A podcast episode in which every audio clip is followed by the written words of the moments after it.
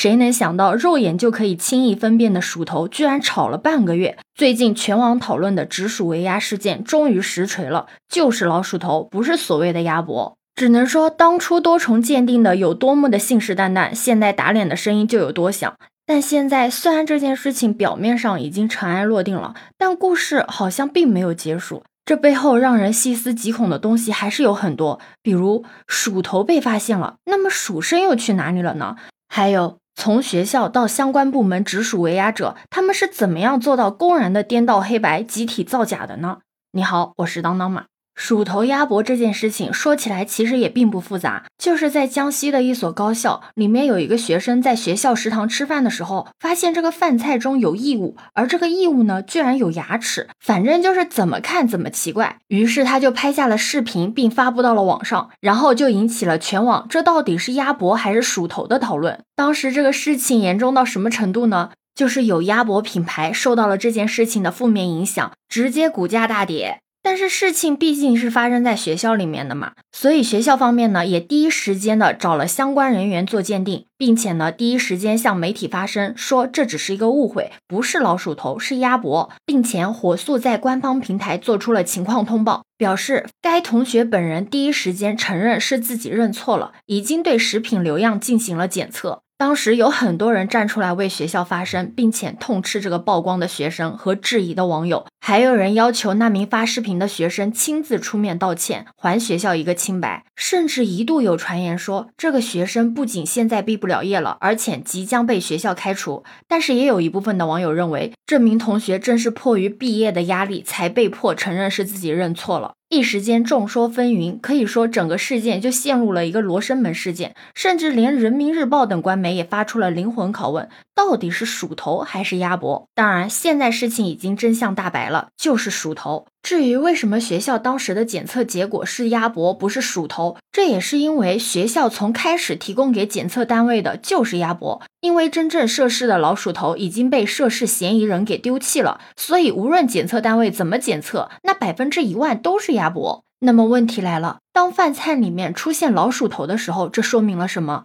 说明他的身体、他的四肢、他的尾巴，说不定已经出现了在其他学生的餐盘里面。只不过这些部位呢，没有头部好辨认。这些部位有可能会被不明所以的学生已经吃到肚子里面了，也有可能因为高温的烹煮，老鼠的身体被溶解，其余的部分直接留在了大锅底内。当然，事到如今，这些证物应该早就被处理掉了。但不管如何，孩子们吃到了不干净的东西，已经是一个铁钉钉的事实了。虽然说食品安全已经是一个老生常谈的问题了，就算你避开了外面的餐馆，也避不开农药、抗生素、甜味剂等等等等。所以这件事情更可怕的是，这个学校在处理食品安全问题时一贯以来的作风，以及一些人对此包庇的态度。根据媒体报道，涉事的食堂供应商为江西中快后勤服务有限公司。目前涉事的学校已经跟这个公司解约了，但是即便发生了鼠头鸭脖事件，其他几家也由江西中快经营食堂的高校却表示，根据合同的约定，目前食堂仍由其经营。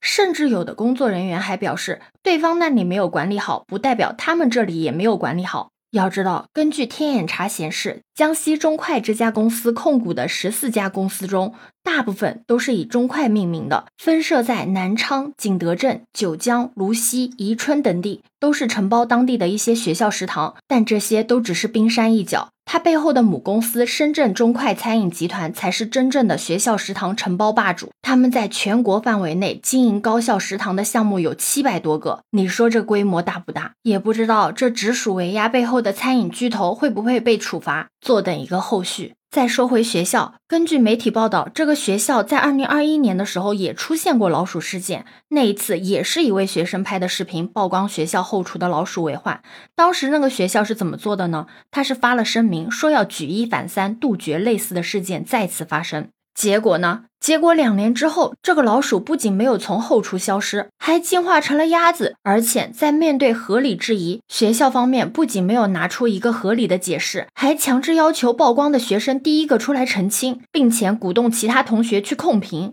你说这个学校的做法是不是混淆是非、颠倒黑白，还夹杂着威逼利诱？学生们也确实迫于压力，按照校方的要求去做了，也不难怪有网友说：“古有指鹿为马，今有指鼠为鸭。”只是大学本来应该是教书育人的地方，本应该教学生明事理、辨是非、懂黑白，结果学校却如此的行事不端，何以树人？好在大家都不是傻子，群众的眼睛是雪亮的，他们可以控制舆论的走向，却没办法控制人心所向，真相终于水落石出。这件事情也表明，未来的社会将是一个透明的社会，是需要实事求是的态度来对待。任何人都别想挑战全国人民的眼睛和基本认知。对此，你有什么看法呢？可以把你的想法留在评论区哦。如果你喜欢我的话，也可以在我们常用的绿色软件搜索“当当马六幺六”，就可以找到我哦。欢迎你的订阅、点赞、收藏、关注。这里是走马，我是当当马，拜拜。